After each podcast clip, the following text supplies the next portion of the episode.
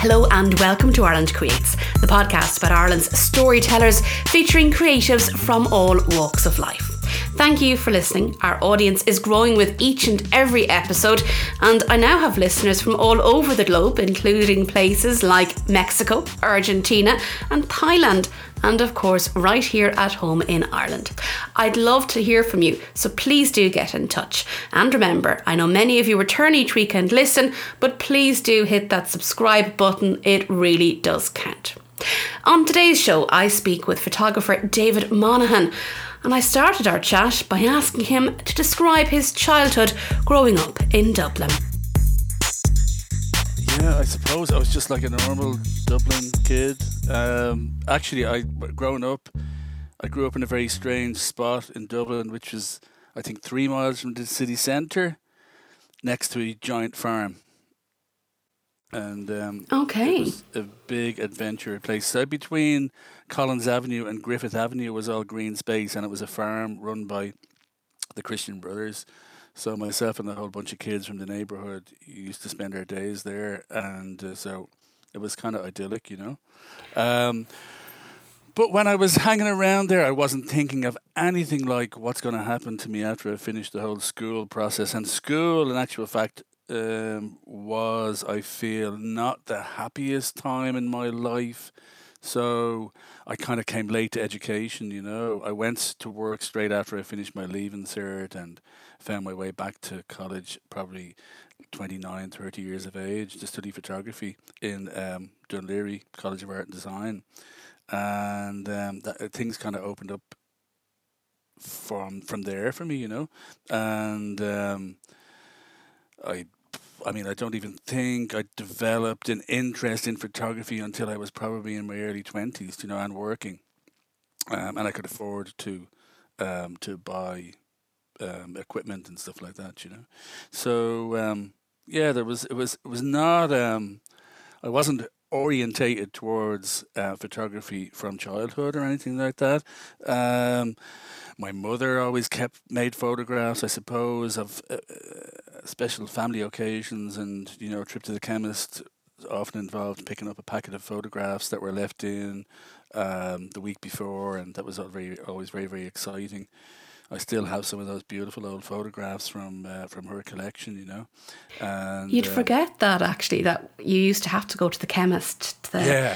Do you know, it, um, it it made sense at the time, of course, but it's not. Yeah. It's it's completely removed. To, that's it. That's it. I mean, yeah. The films probably would be picked up once a week or twice a week and brought over to a processing plant over in Rathmines, I think it was, you know, one of these laboratory places, and... Um, And they'd send the stuff back. It was all tickets and collection, you know, that kind of stuff. Yeah, was, and a little was, uh, paper yeah. bag as well. I That's it. That That's much. it. Yes. Yeah. yeah. Yeah. Yeah. Yeah. The little paper bag with the prints in, and that was all very exciting stuff, for sure. But it didn't happen very often. I, I'm not saying it was a, a weekly occurrence. You know, maybe twice a year. Uh, so. Um, I suppose I, I learned to look at photography with some sort of reverence, I suppose, from those childhood experiences, you know. Um, yeah, but I mean, as time uh, went on and I became more uh, involved in the process, and once I found my way into into college, I realised that, yeah, this is actually what I wanted to do um, as a career, you know, to to to um, to make photographs. So that's been very satisfying, in that I found my way within that um, within that area. And what you said, that, you know, you went from school into the working world, yeah. and then at a later age went back to education. So what mm-hmm. what drew you back? Um, I decided, I suppose, I got involved in making photographs back in, I was probably about twenty-one, twenty-two years of age, and very, very quickly I realised that it was a very, very consuming process. And um, I thought at one point it would be interesting to shift from where I was working at that particular time into working in photography. But I felt that it wouldn't actually be anything I could possibly do without actually having a qualification. So that was the thing that kind of spurned me to go um, to go back to school, you know, at that particular point. Um, just the wish to turn a kind of a dream into a reality. And so away I went, and I mean, you never know these how these things are going to pan out, but the, the two weeks two weeks before we finished up in college, an ad went up on the back of the door for someone to do a little bit of work over the summertime uh, in the National Library of Ireland, and I think I, I probably was working with them for twenty years after that, you know, and on and off in various different... I, I, I still am doing little pieces for them. Um, as we speak, I did a little bit of work in the in the Heaney exhibition down there at the Bank of Ireland Centre, only oh, just between the lockdown and when things reopened there. Um, mm-hmm. So, so you know, that's that's that's how these things happen, I suppose. Um, and what did the work um, in the National Library involve? Oh, it was actually a very, very interesting project, um, which was to do with... Um, the library had been given a gift um, of a collection of glass plates from the pool, um, the pool photographic practice in Waterford City, right beside Reginald's Tower is where they had their business. And it would seem that they had it for maybe five or six years and hadn't done too much with it. So um, when it came to it, they decided to uh, employ somebody specifically to go to work on the plates. And they had a whole load of Um, they had a whole load of um, um, eight by t- no, maybe they're a bit bigger, imperial-sized glass plates. I think they're twelve inches by ten inches or something like that, which would have been the really, really high end of their work. Um, mostly family portraits, dignitaries, horses, um, et cetera, et cetera. And they set me to work actually transferring this stuff from um, the glass plate onto four by five film, and that was my first little job I did for the for the National Library at that particular time. It was to last for the summer. I was going back to college, I think, um, at in September. As it turned out, the course that I was hoping to uh, book onto didn't actually go ahead until the following year, and by that time I'd established myself within the National Library, and um, I was offered a job in the National Museum at the same time as the um, course was about to get going in the, back in college. And so I decided, okay, I'm going to jump. And I went to work in the National Museum when I was there for about a year and a half. And that was just absolutely amazing uh, experience. I imagine it is. And, and maybe it's just me. Um, but I'm kind of fascinated about the inner workings of places like that. You know, you go into the National Museum and you see what's on exhibit, what the, the reason you went there on, on any given day, but you don't see the work in the background, or, you know, the maybe the the rooms and, and even in some places the, the, the levels of the building that are not open to the public. So it must have been a very interesting time for you. The photographic um, studio in the National Museum of Ireland actually was up a stairs, and there was a door onto the stairs, which was a, a metal, um, metal kind of uh, bar, a metal bar door. So it was kind of as if you were entering into a different world on the next floor. And um, the studio was in a beautiful room. I'm sure it what the room was meant as a gallery in the first instance, so it was very well decorated. Had had one of those fine Italian carved doors on it that, that there are quite a lot of in the museum, um, and you know, beautiful paintwork, high ceilings, all that kind of stuff. You know, it's an amazing, amazing place to work for sure. And during this time of working for the library and the museum, were you still creating your own photography? How did that all evolve? Um, so, where would I have been now? So I would have had a three or four-year-old daughter. I was working. I was working in the museum for about a year and a half, uh, and that was a nine to five, five days a week job. And after that, there was nothing going on. But I had the wherewithal to approach somebody from the um, library, who at that point had just reopened as the National Phot- Photographs had just moved down to um, Temple Bar, and the National Photographic Archive had just opened. And um, I proposed that I might go back to work on other collections they had, but on mm-hmm. a piece-by-piece basis, um, whereby I, you know, for every every glass plate I transferred onto film, I got paid X amount of money. So um, we came to an agreement on that, and I went I went back working there. And as that turned out, um, I got very, very efficient at the process. And I used to work four days a week from probably half eight in the morning till a quarter to one or so. And I, I, I'd crunch through eighty-eight sheets of film, shot and processed every day. Um, that's four processes in a deep tank processor, and no problem to me, you know. And so I'd have all of the afternoon and Friday to do my own personal stuff. Um, now, I suppose, and that's, I suppose I was poking around looking for something to do always, you know. Mm. And so I'd make little pieces of work. Uh, at some point, I became obsessed with um, uh, Polaroid's Type fifty-five instant black and white film. And um, and I was making some work on that. Um, there's various different things I was chasing. There was there was a big uh, hoo-ha around about two thousand eight, I think, uh, about Moore Street, and Moore Street was closed down completely. Mm-hmm. And um, the boys who built the Dundrum Shopping Centre were going to make a building on O'Connell Street, Moore Street. They were going to roof Moore Street.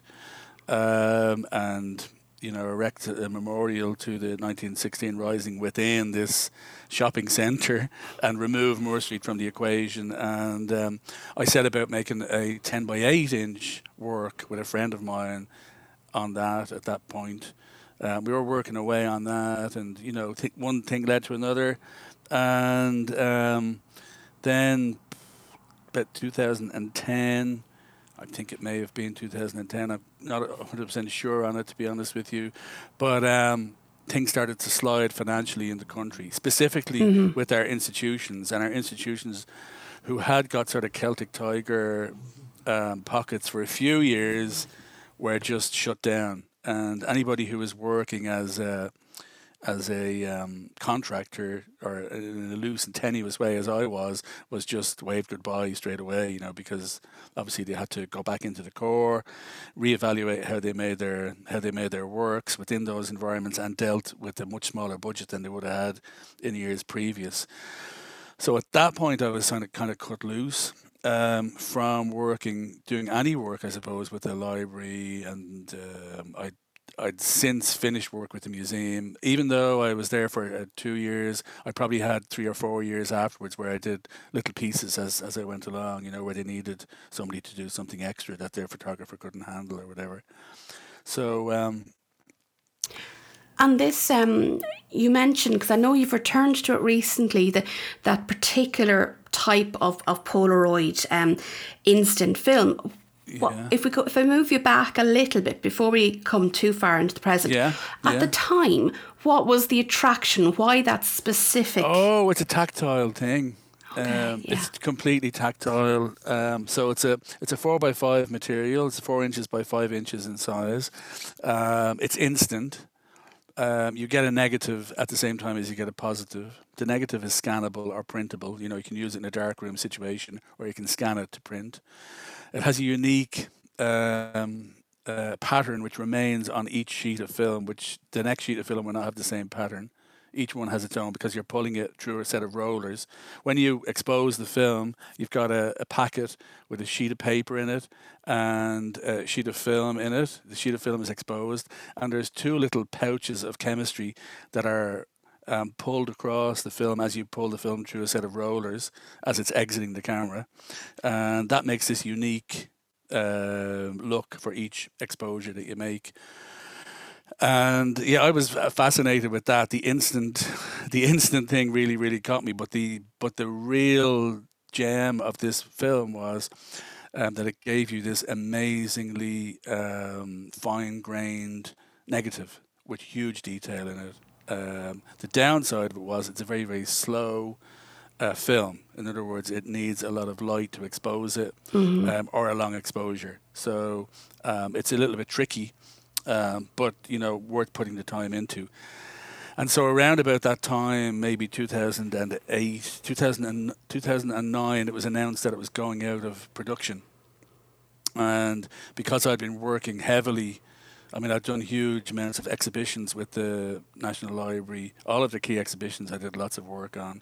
Um, I did some work on some of the museums' exhibitions also. And so at that particular time, I was earning quite a steadily a good income. Um, so I went and bought up as much of that film as I could. Uh, bought myself a little kind of a beer fridge in, um, in you know, in, in a uh, Woodies or one of those places, mm-hmm. and f- and filled it with these packets of film. Um, it's a shot that um, anybody who is interested in uh, Polaroid film or even Fuji fi- Fuji Instax now, uh, people seem to show off their fridges of oh, film. Really? I didn't great, know this. With great pride. Yeah, oh God, yeah, yeah this is how I've styled yeah. my fridge, yeah. Um, yeah. yeah. And I suppose at the time, like that was not... Uh, well. Correct me if I'm wrong here, but that would not have been a particularly cheap way of creating work, even oh, no, even no, then. No, it wasn't expensive. It wasn't cheap, and it was um, it was about a uh, hundred dollars a packet of twenty exposures. Ouch. And it doubled. It doubled. It doubled in price almost overnight. Mm. Um, when so so. Um, I think Polaroid made enough film to last for a year, enough supply for a year in their in their final run at it. And um, announced that they were discontinuing, and it was all sp- bought in weeks, and then it was resold, recirculated at twice the price by people who were selling it on eBay, et cetera, et cetera. Um, and then, yeah.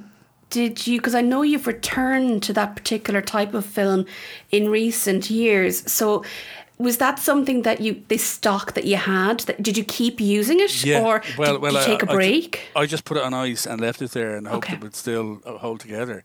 And it turns out it has, um, but having said that, I opened up a packet there a couple of weeks ago that all of the um, all of the uh, sheets inside had kind of stuck mm. internally. Now they can be fixed, but but I've I've left it to one side. I'll leave that till the last. And I went and opened another packet, and that worked fine. You know, you have to sort of slowly wake them up by um, by thawing them out a little bit and bringing them back up to temperature. Oh, I so see. So when you say you put them on ice, you literally put them on ice. Uh, well, well, in, in the a, freezer, in a, in a cold no, in a cold fridge. Okay. Um, but um, still, if you chill the chemistry, it goes solid, mm-hmm. and so therefore it has to be thawed uh, in in the open air. And uh, for a particular amount of time till it's fluid again, so it can spread over the image when you pull it through the rollers, you know? Yeah. Um, yeah, all that kind of stuff. But um, I think what happened then was the rest of my life got in the way of that kind of project, and I went off down a different track.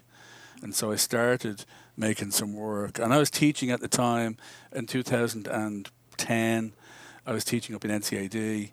Um, a night class to, to the continuing education art and design department, uh, and I had a great bunch of students, and um, I was feeling at the time that it, in order to be really really relevant to my students, I should actually be involved in producing some work that was that they could actually you know uh, look at and and and and uh, and view mm-hmm. and, and think, okay, this guy knows what he's talking about because he's done this this this and this. So. Um, And we were starting into this process too. My, my, um, I suppose over not quite overnight, but over a short period of time, my income had, I'm sure, had dropped by about seventy percent. Yeah. Um, because at so, this stage, we're talking about the the crash, the, the end yeah. of the Celtic Tiger era. Yes. Yeah. Yeah. Yeah. So um, that was a kind of a tough time um, on a lot of people, but I found myself in a situation whereby. Um, Mostly thanks to my partner, uh, to, to to be truthful, we found ourselves arriving at that point debt-free, um, and you know we didn't actually have to do too much except you know feed ourselves. So um, through that whole period, we were able to live kind of frugally, but have a nice, have a reasonably good life, and um, I was able to concentrate on doing some other things. Rather than the work I was doing previously, which had disappeared. So I started doing my own project, um, which was around um, emigration. And I felt that really, I was really affected when emigration started to rise again mm. uh, after that crash. And only because it had stopped, I suppose. You know, because it was always a characteristic of um, our Irish condition that people were always emigrating and always, always, always. And it stopped. And was reversed uh, just before it took off again with, you know, aplomb back yeah. in, in twenty ten or something like that, you know. So, um, yeah, I started making some work around that. And that kind of, once that got legs, it kind of took off. And I was doing that for five years, you know. And that project, as you say, it did grow legs. And I think people mm-hmm. listening... that perhaps might not know your name, but they will have heard of On Leaving. It was a project that just, it blew up. And you had these shots of people a lot of the time in Dublin city centre. And we saw Dublin in a different way. And then obviously it was about emigration. So can you talk me through the, the process of, of putting that all together? Yeah, um, actually, it was interesting that I spent a lot of time thinking about how and the why and what could the possibilities be. And um, I kind of thought that if I could actually make the same photograph over and over and over and over again, but of different people in different locations, that then eventually people would get the message of this relentless flow of people out of out of the city. Um, so first and foremost, um, I thought of making a shot at night with a person or persons about to leave the city, um, shot using a theatrical lighting um, style. And um, and so I set about that. I set about, I made a couple of tests, um, and it looked like a very, very, uh, very, very possible process. And uh, the first person I asked to do the work, um, I never imagined that they'd say no, and they did. They were too actually they were too shy to actually go and sit for a photograph. They were leaving to go to Australia, and so um, I was also, as part of this process of, of finding a new way of working, finding a new place, trying to um, move on from what I'd been doing up to that point, I started to use a um, blogger page, and I made posts on it regularly. Um, and I'd probably maybe made two, a dozen posts by the time I hit on this particular project. Um, and um, I put out on the on the um, blog page, I put up a, requ- uh, a request looking for people who are who are leaving the, the, the city and who were um, you know feeling it for, for, for financial reasons. They were they were moving to another country. Um, I asked if anybody would be interested in working with me and making a photograph to commemorate their departure. And so I had two people come back to me from that post, and it just went on from there. I mean, initially I was start uh, after I started shooting, I was probably doing um, a photograph every two or three weeks or a month. And um, then the pace started to pick up, and it ran and ran and ran. And um, after I'd made the um, ninth photograph, I think, I got a phone call one day which stopped me in my tracks from a man from the um, Wall Street Journal. And he was coming to Ireland to make a video about the collapse of the economy. He was also going to Italy, Greece and Spain, I think. And um, he wanted to interview me about this project. And I thought, wow, that's that's something else. Um, and that that's was, a sign of, you know, yeah, isn't it? There's something going on. There's something going. Yeah, exactly. Like somebody's talking about your work. Yeah, yeah. And I think I think though that the um, the interesting thing about this was is how did he get to know that somebody in Ireland was making this work? Mm. And I suppose that's where that um, where that um, my wish to use these different channels where you can disseminate your work. Um, I was posting work. Every time I went and made a shot, I posted live on that blogger page with information about the night, about how it all went, who the person was, where they were going, what they worked at, et cetera, et cetera. And I popped it up there, um, not knowing, you know, that um, I mean, I called my I, I called my blog the Lilliputian, uh, a photographic blog for the small world, in, in you know in brackets, thinking that yes, it's it is a very very small world we live in, but I'm thinking about our local, you know, the local. I could communicate with the local, but mm. I wasn't really thinking about communicating with the rest of the world initially. But I mean, within. With, with within a month and two months of three months of ma- making the work, for someone to be in touch with you from the other part, other part of the, uh, you know, the other continent, it was kind of pretty mad. But um, that didn't stop. it just that just yeah. kept on that kept on going going. There was people from all over the place, Australian T V, Chinese T V, French T V, um, Danish T V. Were all in with me, making pieces um, about this work, and um, some actually made went on shoots with me. Uh, Dutch T V went on a shoot with me up the Dublin Mountains. It was absolutely fantastic how it all panned out, you know. Mm. Um, yeah, so um, it was a really, really interesting process. Um, and I finished when I photographed uh, a, the same a person I'd photographed before. I'd photographed them twice leaving Dublin. They had left and went to London and were in London for a year and a half, came back for nine months, I think, and they emigrated to Australia. They're still in Australia now, actually, uh, doing really, really well. Um, and th- that's when I finished the series, which was, uh, the series was called Leaving Dublin, and it finished, I think, in July um, twenty thirteen. I think I finished shooting it. And I shot from February um, two thousand ten to July two thousand thirteen. And David, um, you said that, you know, um, like you used the blogger page to yeah. start writing and think, uh, maybe even thinking through what this project was going to be in the early stages. Mm-hmm. Around then, there would have been, because of the crash, um, a lot of people, say in media in particular, were losing their jobs. Mm-hmm. And there was an element of maybe the reporter who previously just had been the reporter was now the reporter slash photographer. Or mm-hmm. there was an awful lot of talk at the time um, about social media and the impact it was having. So for a photographer, particularly when you came from, I suppose, a more traditional route into it and with the museum background and all of that, to start using social media in that way, was that something that you just did without thinking, or was there a particular reason for it? I kind of, I suppose I did, because I I thought it was a space where you could create your own profile. In actual fact, what, what brought me right to it was, so I was working in the photographic archive in Meetinghouse Square one day, and I see this giant queue across the road outside the Gallery of Photography, which went out the door, across the square and up the steps. And there are people queuing for a book signing. I said, what's the book signing for? Oh, it's uh, the, the sartorialist is in town. He's released a book. Let's hope to who? The what? So the sartorialist is a blogger from mm-hmm. New York. A what from New York? He's a what? A blogger. And so I went and inquired and found out what this guy, I mean, he sold a million of his first book. Yeah.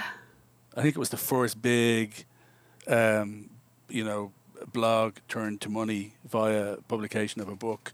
Um, by this lad, which is fantastic, you know. Mm. So I thought, oh, okay, there's a way actually you can communicate with the world. And I went on and had a look, and I'd seen, oh, there's so many, so many um, people actually doing this, and so many people are reading this. If they've got blog feeds and blog rolls and all sorts of things, there's several different platforms providing. There's WordPress, there's um, Tumblr, there's Blogger, there's whatever. I noticed Blogger was bought by Google, and I thought, well, okay, maybe we'll go with that one, because obviously Google do the, you know, do the um, search engine, and therefore maybe if I was on that, maybe people would find it easier. So there was some loose thought process behind it. But what really made me go and set it up in the first place was seeing this thing going on um, across in the square, people queuing to buy this book of someone they never, you know, they, mm. t- t- t- that was in a different sphere, in a different orbit from, from people on the ground in Dublin. So th- that was my reason for actually going that way. And then once I got going there, I realized that in actual fact, I didn't have to ask for anybody's permission to make this work or support this work. I could just go ahead and do it. I didn't need any funding from anybody. I had the wherewithal, the tools. I had people uh, people who were willing to actually go out in, in, in all sorts of weathers and work with me, and they had an absolutely fantastic time. We all had a great time. Um, you know, and it was it was um, a really, really interesting process to get involved with. Um, and what about the idea of putting up your photographs as they were, as the as the work was in process? You know, we, okay, and I know we're very accustomed to doing it now, but at that time you would normally have waited on to see an exhibition of a photographer's work or or a book, or okay, in, in a photojournalist context, in, in the context of the story, but to see somebody's work develop along the way um, must have been quite interesting for you then as well, because you would have been receiving feedback through the blog as to, I suppose, what, what pictures people liked and perhaps didn't. Mm-hmm. An interesting thing for me was that um, I suppose um, when the work was referred to subsequently, you know, when it when it hit the Irish media, people described it as an exhibition, or this exhibit was whatever, and, and it wasn't actually an exhibition. It never made exhibition until, you know, quite some time mm. after the process was in train. You know, um, so I mean, th- I don't know of any photographic project that has had three pieces done on it on the R T E News, you know, the six one News. I don't know of any any project that had that happen to it. Not that it's a it's something to be worn as a badge of honour, but it's just strange, do you know? It's just weird. But at I, I'm going to stop you there. It is a yeah, badge of honour. Yeah. To see photographic work on the R T E News is is quite unusual. To it see is unusual. The same sure. body of work on three times is unheard of. Yeah, that's what I'd be thinking. But but uh, I suppose that another point about it is too that it, it definitely caught a prolonged kind of zeitgeist, if there's such a thing. Mm. You know, it was on the money for quite some time over that particular period of time. Um, I suppose the last time I was just about ready to, to come to producing a book, and it, it, so I was I was. Um, you know, willing to cooperate with the people in R T E two in making these things, because obviously they, they brought the project to new people, they brought the project on in the next step, and every time the work was uh, the work appeared.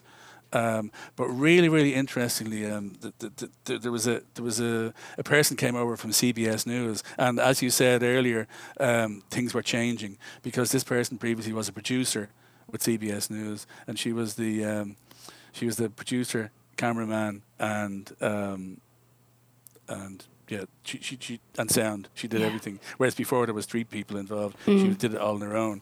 Um, and um, when that C B S piece went out, for some reason it was delayed. Oh, I know it was delayed for a week, because the week previous, a senator was shot in the head. A female senator from some part of the south, south was shot.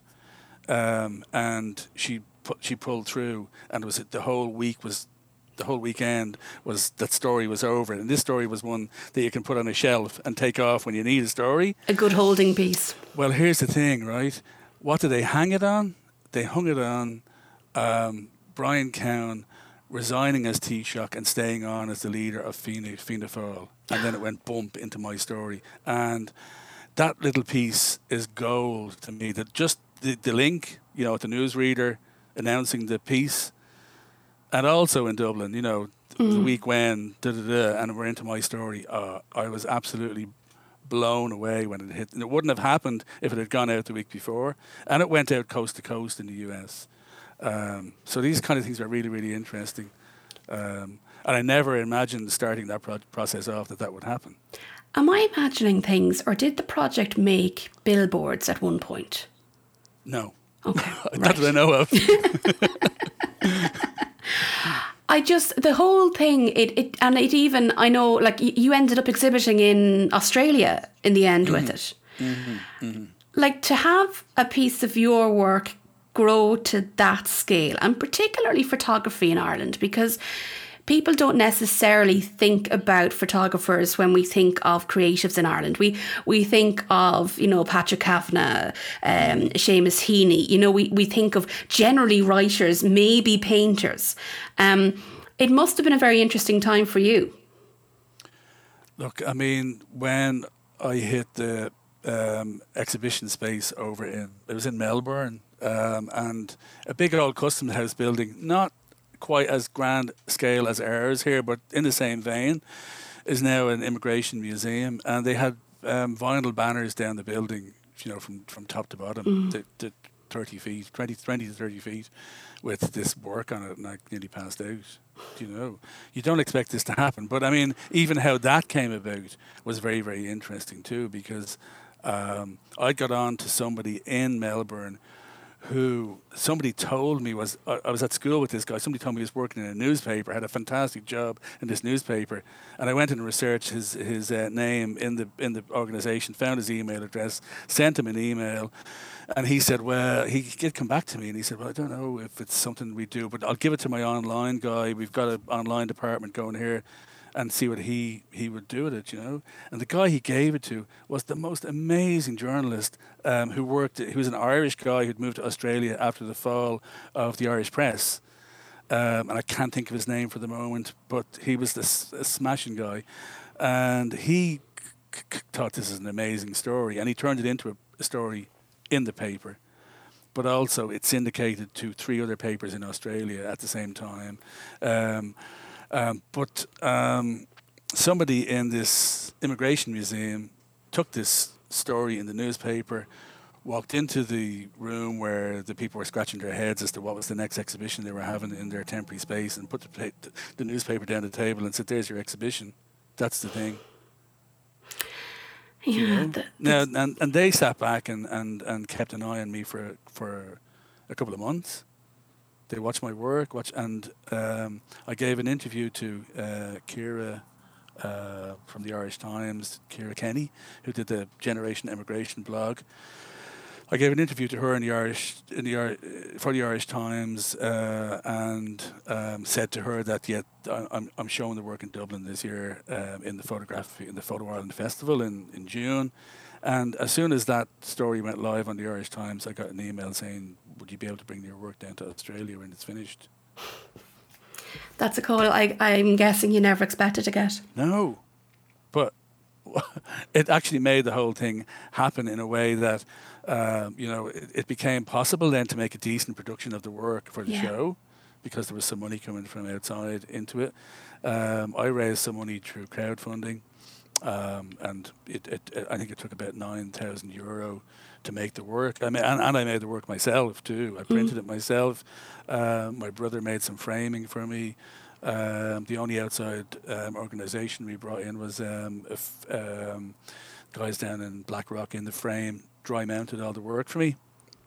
And um, you know, I was I had a production line going at home, framing things, uh, framing things up afterwards, um, and.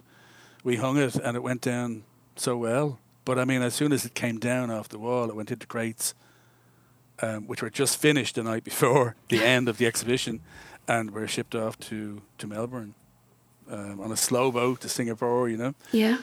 Mm-hmm. The fact of the matter is, though, none of this would have happened had you not wanted to be, I suppose, relevant to your students at the time. Oh, in in, in a sense, yes, that has, yeah. that has that has got a lot to do with it. All right, and but like, I, I suppose so there would be a lot of other threads running at the same time. But one of my one of my most conscious things is that I mean, there's no point in, in actually being a teacher unless you can you can um, you can lead by some sort of an example and show that it is possible to do X, Y, and Z, or you have a history of making X, Y, and Z that could be, you know, something that people could identify with and help take them forward, you know? Mm-hmm. Um, yeah, so that's interesting too, it is, yeah. And is something, because this, you know, um, I suppose would have been initially a bit of a, um, I don't know how you describe, some people might say a side hustle, a personal project. You know, it was this, this was something that you didn't necessarily have to do. It was something that you wanted to do. So how important do you think is it for photographers that they do go and spend time creating work that just for the sake of creating it nearly, and just, just going with it and not waiting for a job to land in your lap? Yeah, I, well... So there's, there's probably two things there. I don't think there is any point of doing something for the sake of it, for just mm. for the sake of it. I think there has to be some guiding, some far-off goal that you're maybe sailing towards, really. Um, and if it is just being relevant and just even being self-fulfilling, well, that's kind of okay, you know? To actually just help feed your own creative aspirations is a worthy reason for making some work, I, I think. And I suppose, ultimately... Um, if a work has got that in it, um, it'll shine through, you know, that there is some sense of hunger in a person producing something, that they want to make something that is that is of worth. I knew in the middle of this piece of work that it was my, it's, that's my kind of legacy piece as far as photography is concerned. You know, that when this is said and done, I will never be able to an- do anything that outweighs it or is better than it or trumps it. You know, or, or, or this is the piece that, that if I'm going to be remembered as a photographer, it's for that. But I knew that very early on. I, I knew there was something going on, probably because of those phone calls I got in the mm-hmm. early days from uh, C B S or, or, or the Wall Street Journal or whatever, you know. Um, and of course, the calls from inside in Ireland came after that, but that's always the way things go, you know. Um, it's always the way things go. But that's that's all right, too. Um, but I suppose the most important thing is that if you are going to make some work and you want to make s- something that's for yourself, um, and you're working towards that kind of goal, is that you don't have to wait for anybody to give you permission to do it. You know, you can just find a way of going forward and doing it yourself. And then there are always ways of circulating the work. And, you know, there's um, a, a, a blog is not is not something that is um, as um, as effective as it would have been in two thousand ten and two thousand twelve or whatever. Um, You generally see them as a way of people sharing news on a, on their on their about their practice mm. on the website, for example. Now, whereas before they would have been something different. Um, but there are other different ways that people use now to make communications with the world, and always be on top of those things and see what's going on. If you hit the right one, you'll, you'll get your work out to who you need to get it out to, for sure. So let's move on then to present day, um, and we mentioned you did return to those uh, packs of film that you, you had in the fridge. What yes. are you working on at the moment? So um, I made a I made a conscious decision a couple of months ago, actually, to first because we had some t- because I had some time off, to go and spend some time reworking my website, um, and I spent a long time on that, um, and put together a new site, which I think is kind of easier to navigate, cleaner, and gives a good overview of my work. Uh, generally, my previous site gave all my work away. You know, everything mm-hmm. was there. And so if you wanted to find out anything about my work, you only had to go to my website and it was all there. Therefore, um, I did not have any huge sales for my book that was available also on that site because, well, why would you bother? Everything is there. So, yeah. so now I've slipped...